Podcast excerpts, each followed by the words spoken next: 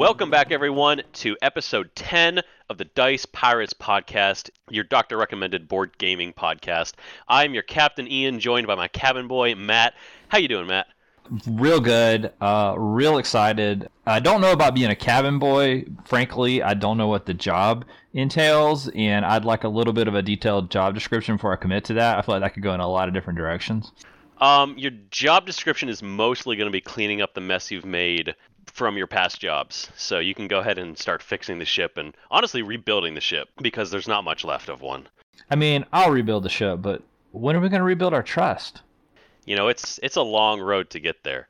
Uh, doctor recommended. I'm a little bit concerned about that disclaimer. I don't think the FDA has uh, investigated the show thoroughly to know whether or not its claims of uh, wellness are, uh, you know, verifiable by science. Well, you know, our ship's doctor, Dennis Pritzel, out of all one doctors that we pulled, he recommended the podcast. So I think I'm on safe ground here. One out of one doctors says it won't kill you.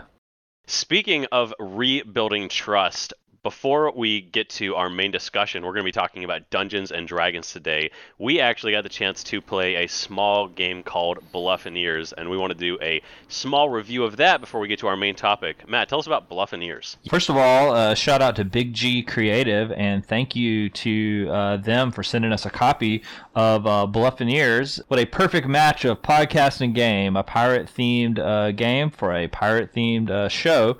And we were real excited to get this in the mail. And I got to be honest, Ian, this one, uh, I don't know how you felt about it, but this one really uh, surprised me. Uh, I just, I didn't know what to expect. And it was a fun, small box game that uh, could be a party game. It could be uh, an, an, intro game uh, for your game night. It's a really, really good one. The basic, the basic mechanic of Bluffaneers is bluffing. You are on your turn. You're going to roll a set of bone dice, a really clever set of uh, dice that are designed to look like a set of bones that are basically a pair of D4 with different symbols on uh, the different faces of the bones. And you toss these, uh, you toss the bones out on your turn, and if the symbols uh, displayed match uh, your hidden card, you score some gold. But if they don't match, then another one of the players around the table can claim that they match their card, and you have to give them a gold. However, of course, they could be bluffing. And so then you have to stare them in the eye and uh, decide whether or not you think they're telling the truth. If you call their bluff and you're wrong, you end up having to give them two gold. And so there's this great risk reward kind of mechanic there. And uh, literally, I think I've explained almost the entire uh, set of rules for Bluffaneer. There's uh, another fun mechanic where if you roll doubles at any time, certain events happen. Like you might have to, all the players might have to give you gold or something like that. But that's basically it. Roll the dice. Does it match your card? Nope. Does anyone else want to claim it matches theirs? And that's it. It is within those simple rules. It just was a huge uh, amount of fun. Uh, we had a ton of laughs as we all tried to like bluff and call bluffs and uh, get called out when we were lying or bust somebody when they thought you were lying but you were telling the truth. The thing that makes this uh, really kind of elevates it is, I would say, the components. This is a really beautifully designed game. Uh, it has obviously great uh, pirate themed uh, iconography and graphic design like you would imagine but then there's nice little touches like even though they're cardboard doubloons they have a great metallic sheen and uh, the uh, you really can't say too much about how fun and innovative those little bone dice are. They're great to toss out onto the table. Uh, this whole, this little game, this little box game, is under ten dollars. Is just under ten dollars at Target, and I think it's uh, I think it's well worth a look if you are looking for a quick to play game that would be fun uh, with family or just a fun little thing to add into the rotation on game nights. I have to agree. This is a surprisingly fun little game that you really are just going to enjoy playing. We actually played it twice the same night when we picked it up. It moves incredibly quickly. The way that the winning mechanic works is that if you somebody runs out of gold, then the game is over. So if you're in the lead, it behooves you to try and steal one person's gold. So there's like a there is a sort of strategy to it, and you can try and move the game pretty fast, and everyone starts to run out of gold very quickly. So it actually plays really fun like you said, the component design and the theme definitely bring this up above where it would be normally. I mean, it is a fairly basic bluffing game. Do you have what was rolled? Do you not have what it's rolled? But the component design 100% took this game from being just a, an average party game to something that I would happily play almost every game night. Yeah, man. I just I tell you what, I think there is room in everyone's collection for a quick to play game. Bluffaneers played in about 15 minutes with four, and I, that's just uh, that that's pretty rare that you have a real fun time in 15 minutes, and it's the kind of game that leaves you wanting more. So uh, yeah, I'd say give it a look. If you look for looking for a quick to play game to add into your rotation, simple rules, fun design, fun theme, I would say give a look to Bluffaneer from Big G Creative. Absolutely. Now Normally, we would go and we would do our soapbox, but I actually want to go ahead and play a game real quick. Matt, are you up for playing a game with me? I mean, playing games is kind of our thing, dude. I guess I guess that is true. I have spent a surprising amount of time over the last couple weeks looking at some of the one-star reviews of board games. I know how much downtime you have, and so I'm not surprised.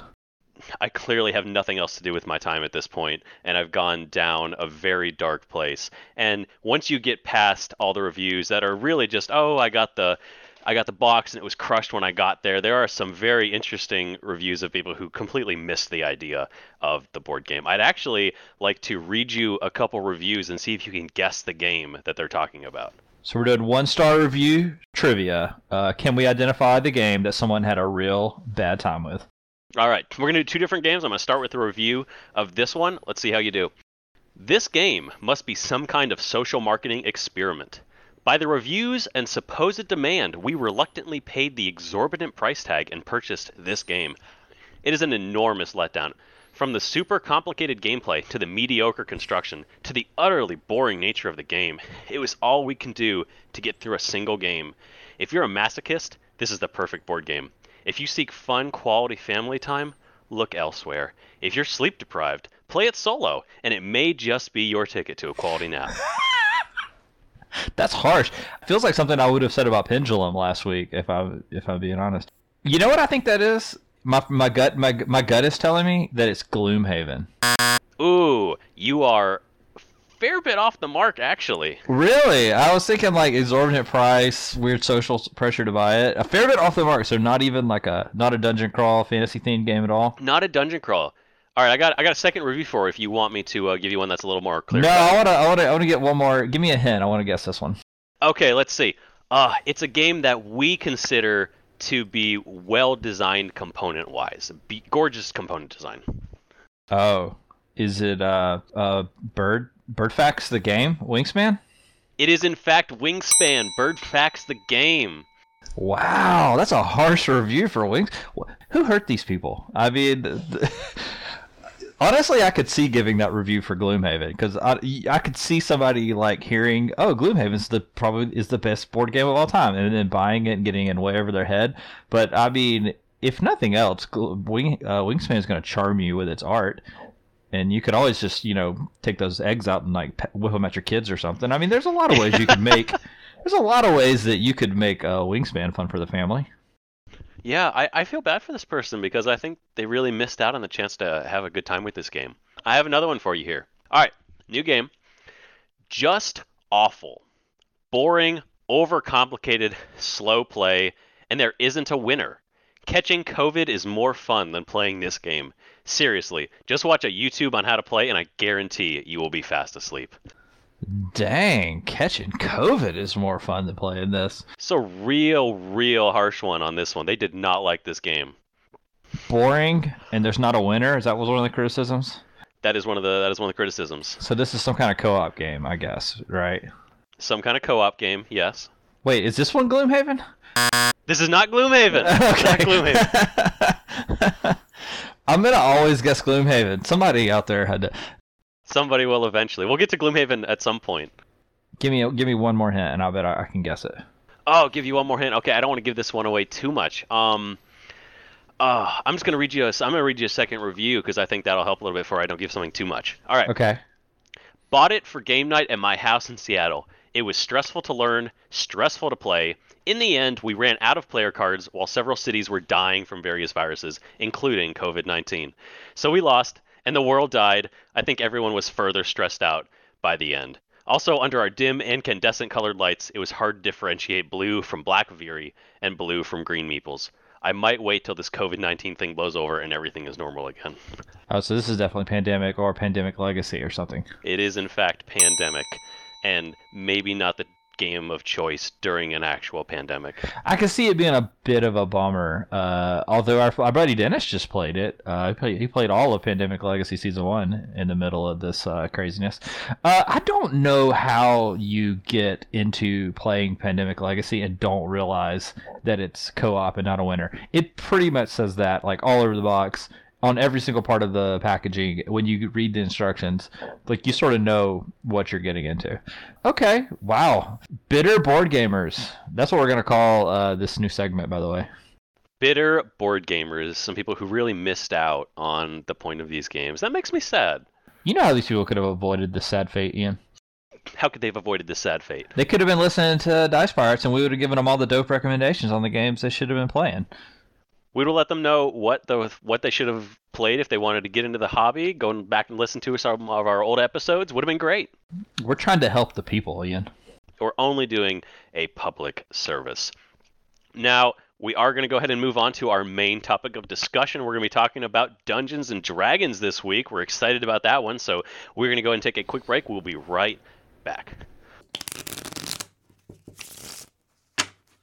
All right, and welcome back to the Dice Pirates, where we're going to dive into our main topic today, which is Dungeons and Dragons. This is uh, something that Ian and I have been learning to play together, really, over the last few years. It has quickly become, I think, one of my favorite things to do around a table, uh, in addition to the mini board games that we play. And I wanted us to take a minute to kind of talk about what Dungeons and Dragons is. If you are, uh, even if you have never played a tabletop game in your life, you have heard of Dungeons and Dragons. It's bigger than just a game. It's an entire kind of genre in people's minds of of nerdiness and geekdom.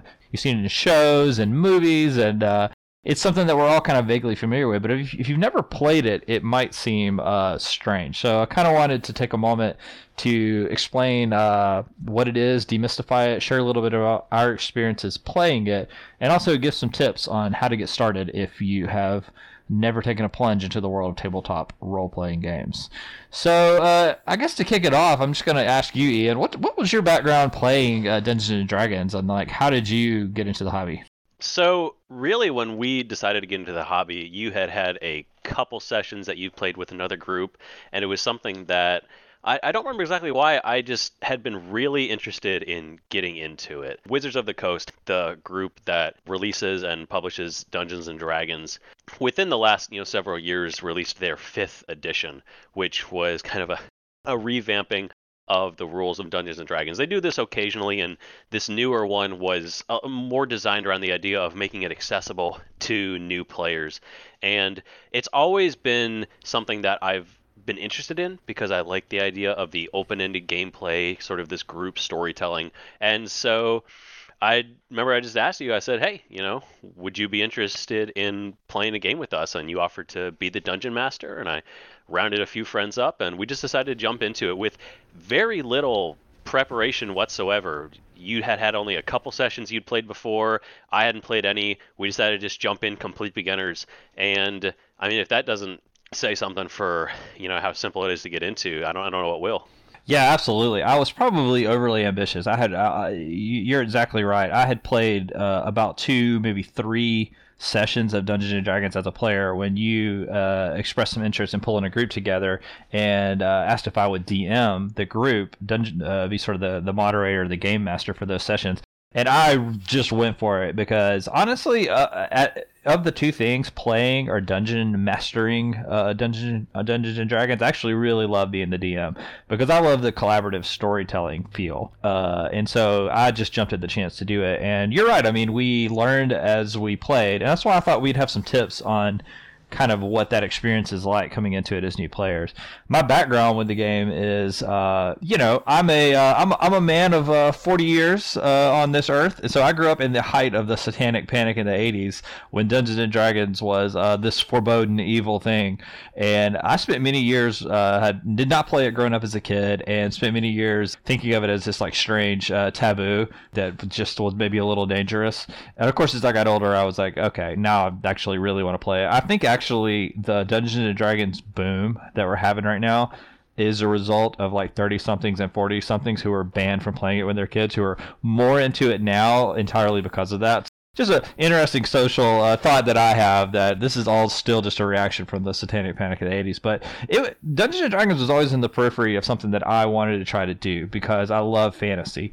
If any, anybody that knows me knows that uh, uh, Matt loves some wizards and magic and swords. I love any kind of book, movie, game that has to do with that genre. We did a whole episode on dungeon crawls. And so Dungeons and Dragons was a perfect fit for my interests. And the thing that really pushed me over like wanting to play it was actually podcasts. One of the things that's happened alongside the rise of popularity of 5th edition is the rise in actual play podcasts.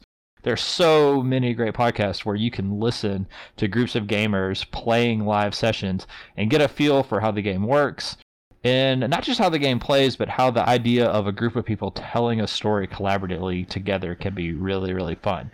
And so, actually, my first tip right here at the beginning would be if you're thinking about playing Dungeons and Dragons and you've never played it in your life, or you want to learn more about it but you don't know anybody in your area that are that is into it, a good place to start and see if this hobby is for you is actually to listen to an actual play podcast. Kind of the the gold standard for it is probably the Adventure Zone from the McElroy brothers. Uh, the first season of that is a little more of a traditional Dungeons and Dragons play experience. But there are a ton of really great ones out there, from Not Another D and D podcast to uh, the Glass Cannon podcast, which I think that actually might be a Pathfinder podcast, to uh, a million others. Uh, all you have to search is for, is for Dungeons and Dragons on the Apple Store, and you're gonna find a bunch of selections of people playing D and D. Um, one of the ones that I listened to early on that I'm not even sure if they're still playing anymore is uh, Board with Life's Dungeons and Dragons podcast.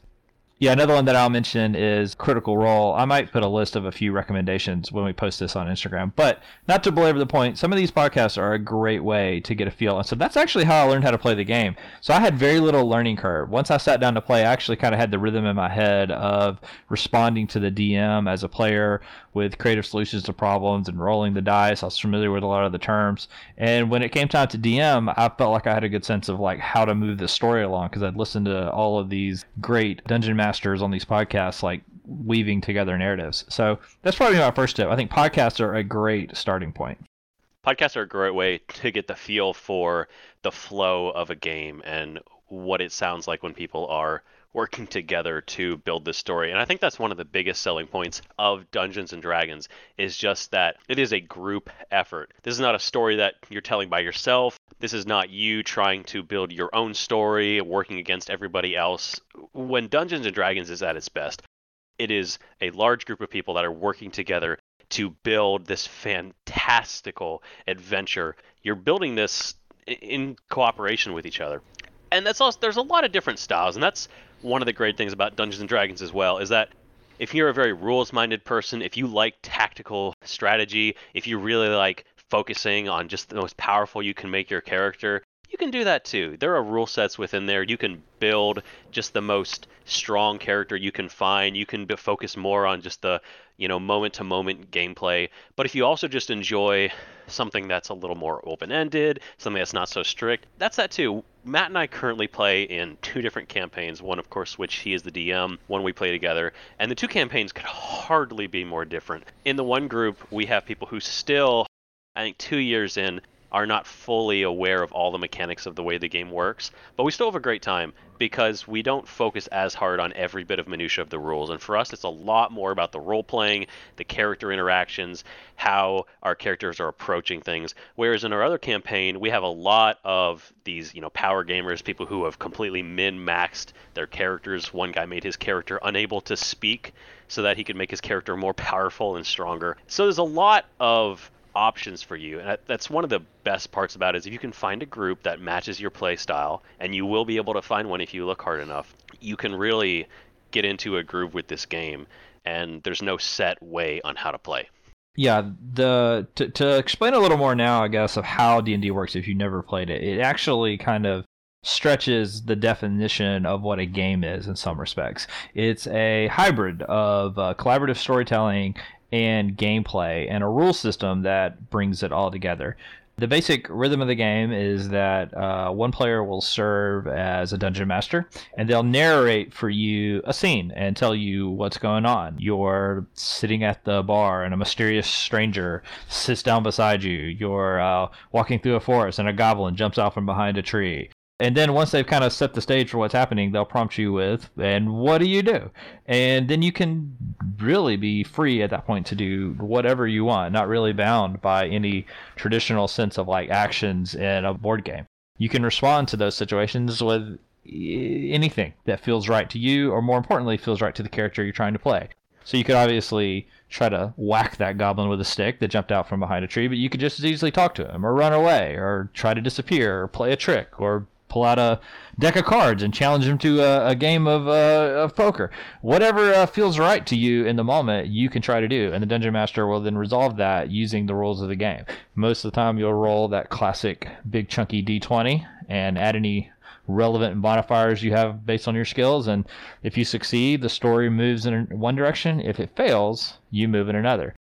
And that sense of unpredictability and the fact that the dice are this kind of X factor that are pulling the story along in an unexpected way is really what makes the game so exciting. There's no really uh, winning or losing in a traditional sense in Dungeons and Dragons. Even if an encounter fails, it may only uh, create more opportunities for the story to go in directions that nobody expected. And a dungeon master can carefully and meticulously plan out all of these story moments that they want to explore, only to have it go in an insane and totally different direction based on the choices the players make. So that tension and that push and pull of like the players making decisions, the dice messing things up or moving it, all, all of that contributes to the fun and the unpredictability of playing Dungeons and Dragons.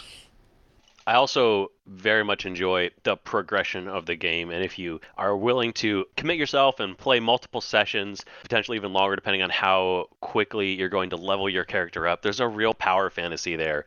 Because as your character levels up, you become exponentially stronger. If you can cast spells, you can do crazy things. We had a character who turned himself into a giant squid during a battle in the water, just because he could. And so he was able to do that. We have characters who can make like five attacks a turn and they're just doing massive damage. So the you know as the game goes on you're going to have these moments where you realize just how crazy your character has gotten and that's a really fun experience too because that's one of the things that is very fun about rpgs for sure you know you're playing skyrim and once you get you know to that certain point you're going back through these lower level areas and you're like oh yeah no i'm I'm awesome now. You know, I am the, the legendary hero, and this game gives you the chance to not only play that legendary hero, but in a way to get to be that legendary hero. So I think D&D is a very fun game to get into if you enjoy that, you know, imaginary theater.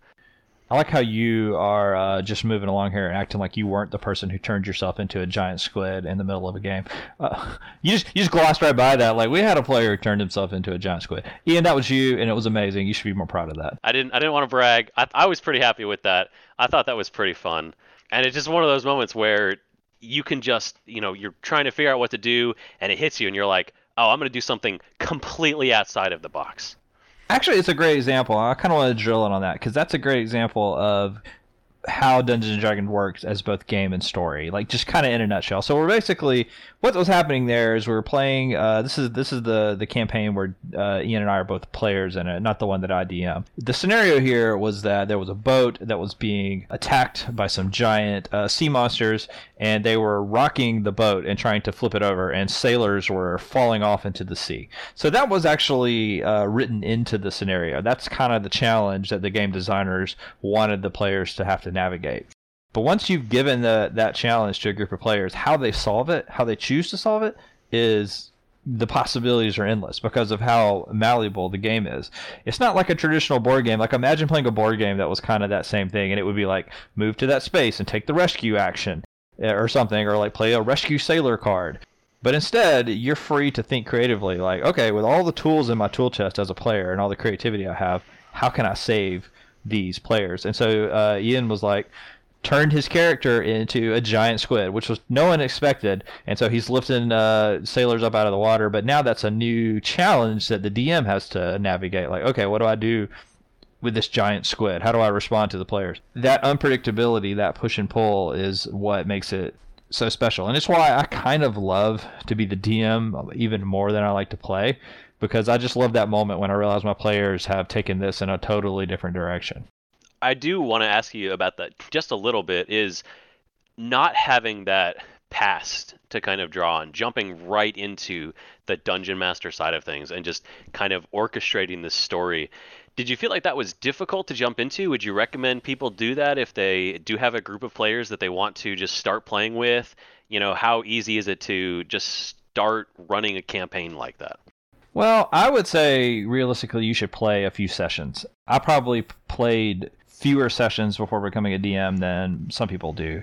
But I think it worked for me just for two reasons. One, uh, before we ever started playing the uh, Dungeons and Dragons, I had probably listened to 200 more hours of Dungeons and Dragons podcast. So I had my head kind of full up of a lot of information about the game. I understood things about Dungeons and Dragons, like how dice rolls work and how initiative works and how some of the minutia that we're not really getting into in this discussion, but I sort of knew all of that just from listening to shows that talked about it. It was also, I think, a better fit for me to just be the DM than maybe most, just because I tell stories. You know, is kind of what I do in my life. Uh, I write some fiction on the side, but I've also been a newspaper reporter and I do communications work. So telling stories, being creative, thinking on my feet is sort of like my professional background. And anybody who has listened to this podcast for any amount of time knows that story above anything else is kind of your biggest thing. Right. So I felt really uh, comfortable uh, jumping into that DM role like earlier than the most, and uh, that's just I think because I'm, I got I, th- I think I'm well suited for it. I think we're having a good time when I do it. But I do think you need to have at least played a few times because you do need to get a sense before you try to DM, you need to know what it's like to play and what the experience is like for a player. Because one of the things you need to keep in mind as the DM is that you're not actually an adversary to the players necessarily. You are uh, trying to present challenges for them, but I think you want to empower them as well. And so you kind of need to know what it feels like to be up against a challenge and like the types of things your players want to do. I always try to give the players an opportunity to do something amazing so that everyone kind of has that moment where the camera focuses on them, that hero moment in a story. And I try to make sure in every session that we play that every hero gets a moment where the, the camera kind of comes in focus on them and they get to do something really cool and special. So they have something to remember when they leave the table. And that's something I think that uh, will make everyone want to come back the next week. Yeah, I really appreciate that about you as a dungeon master is the emphasis on the personal stories that everybody has developed over time. And of course, you know, that's not everybody's way of playing the game. Some people really like to get really into the rules. They really like kind of the adversarial approach. Some people prefer, especially in some of the harder campaigns, okay, I you know, I want there to be chances that my character could die. I want this to be a very kind of crunchy experience. And that's what I do love about this is that there are so many ways of approaching it depending on the kind of players you have and as a player, especially a new player, if you can find a dungeon master who's willing to work with you and kind of, you know, build that trust with that person, you can come up with some really fun moments. Yeah, I think this is a good time now to kind of talk about the some tips on getting started and some things you want to think about. So, what do you need to get started playing Dungeons and Dragons? Well, you need very little, and I think one of the first things I would say about Dungeons and Dragons that makes it very special amongst all the hobby games you can play is that the cost of entry and the barrier to entry is actually really low. You can, in fact, get a group together and be up and playing for nothing. Uh, if you go to dndbeyond.com, you can download the core rules, which is enough to get a few characters going and get you playing. You can download the core rules totally for free. And if you search on the site, you can actually find some campaigns that people have uploaded or added that are free. That can some of them are maybe not campaigns, but just like single dungeons or modules. But you could actually put together uh, enough materials to be up and playing uh, tomorrow with uh, no real cost, other than you need a set of role playing uh, polyhedral dice. You need that classic set of like a d20, d8, d6, d4, blah, blah, blah. You can order a set of those off Amazon for pretty cheap. You actually can order a, multiple sets, enough for a group for, you know, ten or fifteen dollars. And so you could be up and playing for almost nothing. And that's actually all you need. You don't need miniatures. You don't need a playing mat of any kind. Now, you may find that those things uh, are right for your group, but the cost of entry is actually super low. There are also like dice rolling apps that are completely free to download if you don't have either the space or you just don't want to spend that little bit of money on the dice themselves.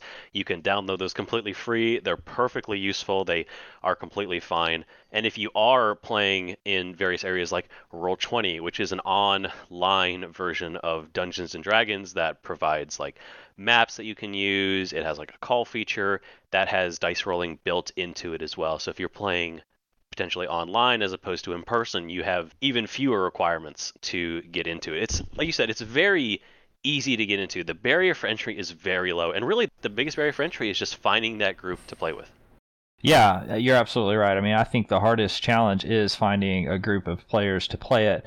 Uh, some of the online services like Roll20 or even D&D Beyond's forum can be a great way to find players if you're willing to play online with folks that you don't know in real life. If you're just in a place where you just can't find like-minded folks, but if you have a board gaming group and uh, you're looking for something different, I would say maybe pitch trying out D and D. Uh, even if you just do a one-off night, just to get a feel for it, just do a simple dungeon together. You can download a map and come up with a scenario and just play through it together. You might find that this is something that you want to do more, or there may be some members of the group who want to do it and some who don't. But I would say give it a try. Uh, once you have started up in D&D, and again, really all you need is the basic core rules, which you can get for free. You need, uh, and then some type of a scenario to play or make up your own. But once you have started in it, you're going to want to then invest in a few extra things. You'll need the full player's handbook at some point to really kind of expand uh, the types of things you can do with your character in terms of leveling up and making different types of characters. Somebody will need a Dungeon Master's Guide which will explain in much more detail about how the game works and give you lots of resources and tables and things to draw from. And you'll need a monster manual. Those three books are really kind of it in terms of like things you absolutely must need. Uh, but from there, I do really like the various uh, scenario books that uh, Wizards publishes. Even though I love to make up stories. I don't. I've never actually written a total campaign from scratch. I, I, like to just draw from some of their published materials and then adapt. Just because the things that I'm not good at, even though I like to tell stories, things I'm not good at are like designing thoughtful like monster encounters or puzzles and things. You know the types of stuff that you need a real game designer to think through. So I like having pre-programmed puzzles, encounters, and things, and then I can kind of weave the narrative around it. I've actually greatly customized story wise all of the stuff that we've done together as a group, Ian. But when it comes down to like fight or do anything that's actually like a quote unquote game component, that's usually like straight out of the book because I'm not a game designer and I certainly don't know how to design a thoughtful like puzzle or anything like that. So there is fortunately, like you said, a absolute wealth of things that are available from just resources. There are lots of guides for if you don't know how to build your character, if you don't know what you're doing. Uh, people will give you the best spells to choose, the best backgrounds to choose, because that can be a little bit daunting. One of the best things to have is a pre-made character the first time you start off, so you can say, okay, here's my character. I'll focus on what I need, and then the next time you can maybe go ahead and build your own character based on what you liked or didn't like off of that first character. Like you said, you know, there are online forums, there are places to go where you can find groups if you don't have a group that's ready made for you. One of the biggest things to make sure you're paying attention to is what the group is emphasizing. One of the big things to make sure that you do is a session zero, as it's called, which is where you establish your expectations for the game and making sure that the people you're playing with are going to be playing this the kind of game you want to play. Of course, you know because it's a game that is entirely focused around storytelling and especially a game that is purely in interactions with other players making sure that the people you're playing with are people you're willing to spend that time around is going to be important. And I think if you can bring a friend into it, that's going to be really big because you're going to make sure you have somebody there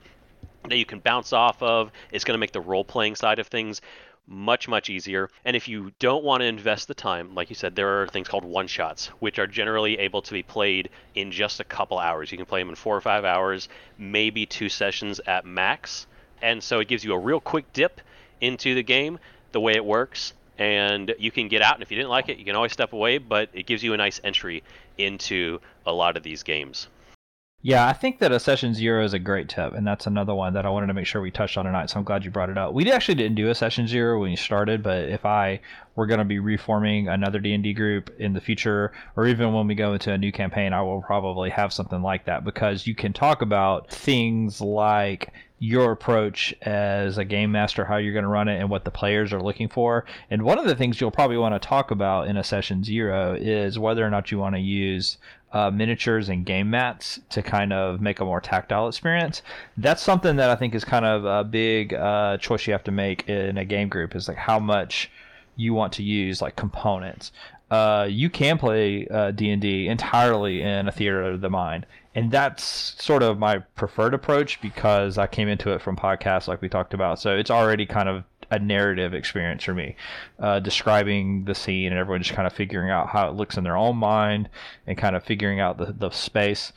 But you can just as easily use uh, some graph paper or whiteboard type surface to create maps and spaces to play on, or you could even spend as much money as you want on elaborate like dungeon tiles and scenery. You can create a tactile space, and people can use miniatures, uh, very nice, high quality ones that they purchase, or just you know placeholder pieces from around to then define the play space a little more.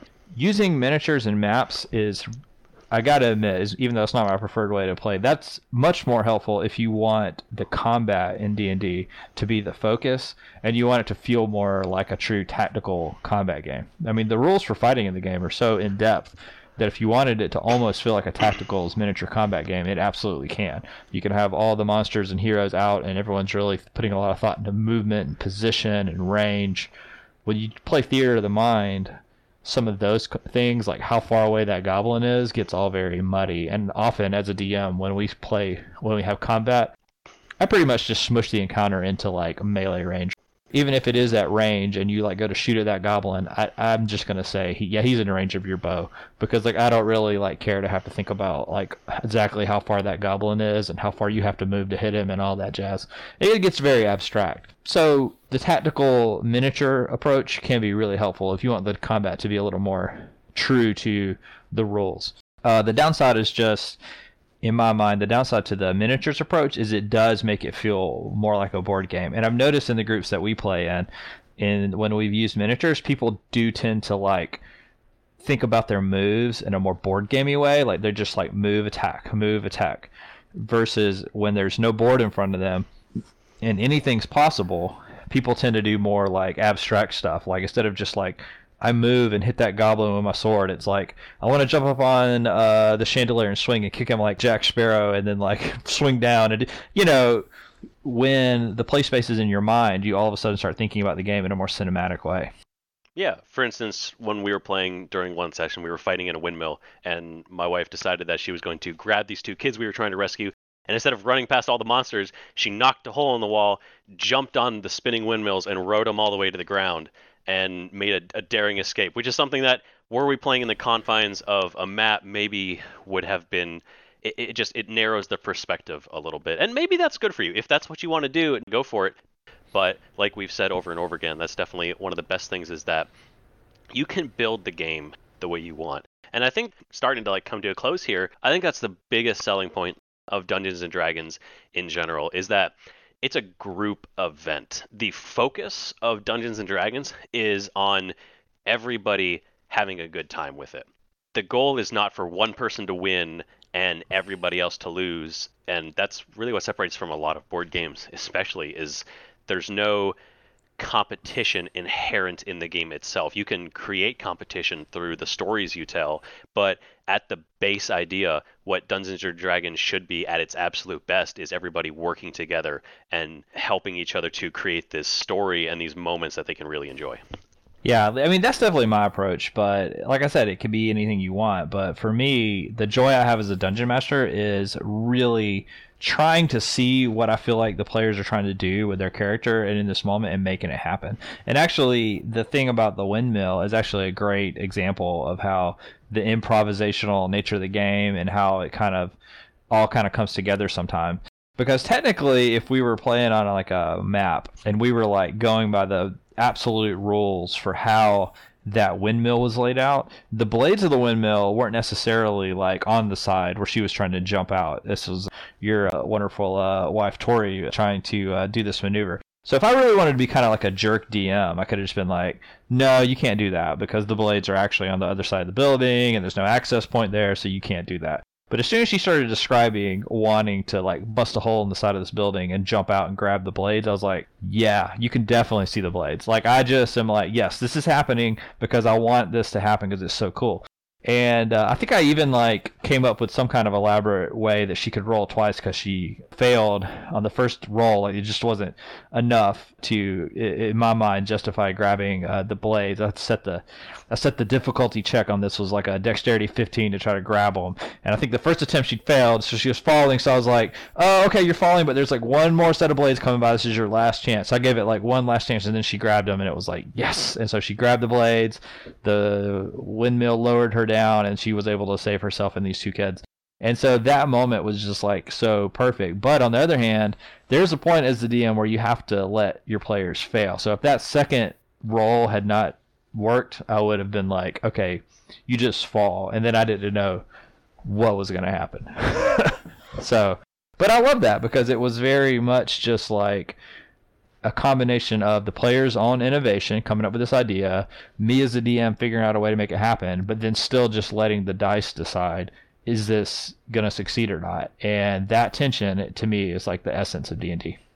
You're 100% right. The tension involved is definitely one of the things that makes Dungeons and Dragons what it is because you're not just saying what's happened. If you ever listen to a group of kids, you know, pretending and imagining they're just you know oh and then I and then I do this and then I do that. And it's not you know it's not exactly that. You still get to come up with things but there's some fun tension in deciding okay well is it going to succeed? Is there this chance I fail? And that actually gamifies it. So overall you know not to belabor too many points because you know I, I think we just want to kind of do an overview but I, I really think that if it's something that you've thought about if it's something you've ever considered then you should definitely try and give it a shot. Once you scratch the surface and uh, start playing Dungeons Dragons, if you like it, the world of tabletop role playing is actually much bigger than Dungeons and Dragons. That's really just kind of the first stop in a uh, giant mall of fun. There are other uh, types of role playing systems like Pathfinder or Dungeon World or Dungeon Crawl Classics if you want something that's more in the old school 70s way. There's books like Fiasco or Burning Wheel, or I mean, the list goes on and on. Once you get into this idea of like narrative, collaborative storytelling experiences, the possibilities for fun and uh, for your group are endless, and not all of them are in fantasy settings. You can go to space, you can do almost anything you want in this framework. The final thing that I would say too is if you're looking for a way to get started, uh, I strongly recommend just picking up the original 5e starter set. Wizards has come out with a, a second edition of the starter set of sorts called the Dragons of Icespire Peak and uh, had, I don't have any experience with that. It's actually a little pricey. I've looked at it, not pricey compared to most board games, but it's pricier than the original starter set because they packed it in with components like cards and uh, little components that make it more board gamey.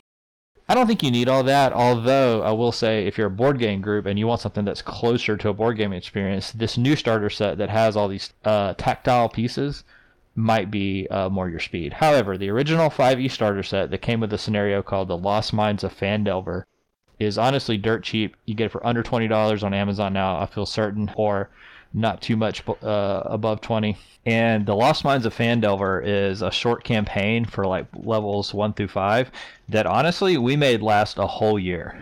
it's there's enough material in there and enough opportunities to customize it as a DM that we played for a solid year on the original starter set campaign. And it's great and it's full of all the classic Dungeons and Dragons tropes, goblins, mines, creepy uh, caverns full of danger, orcs, anything that you want to do, all the things that all, all the greatest hits of Dungeons and Dragons are in that, and of course a dragon if you can uh, find the dragon and you want to try to kill it. So yeah, Dungeons and Dragons, ton of fun. I think it's a great extension of the tabletop hobby if you're not already doing it. Absolutely, the starter set is right now on Amazon, less than fifteen dollars. Super easy to get into. If you have any interest in, I'll definitely pick it up. I think you'll have a good time.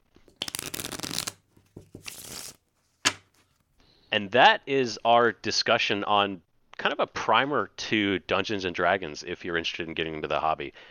Matt, we made it into double digit episodes. Can you believe we're still around?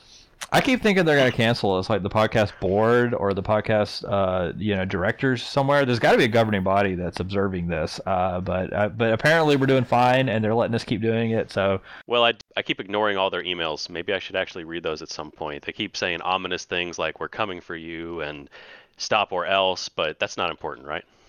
Uh, no. Are you sure those are from the podcast board? I think we might need to take a look at this. That's not good. Anyways, we're excited to continue to bring you more board gaming topics as we move forward. Thank you so much for sticking with us all this time. Matt, where can people get in touch with us?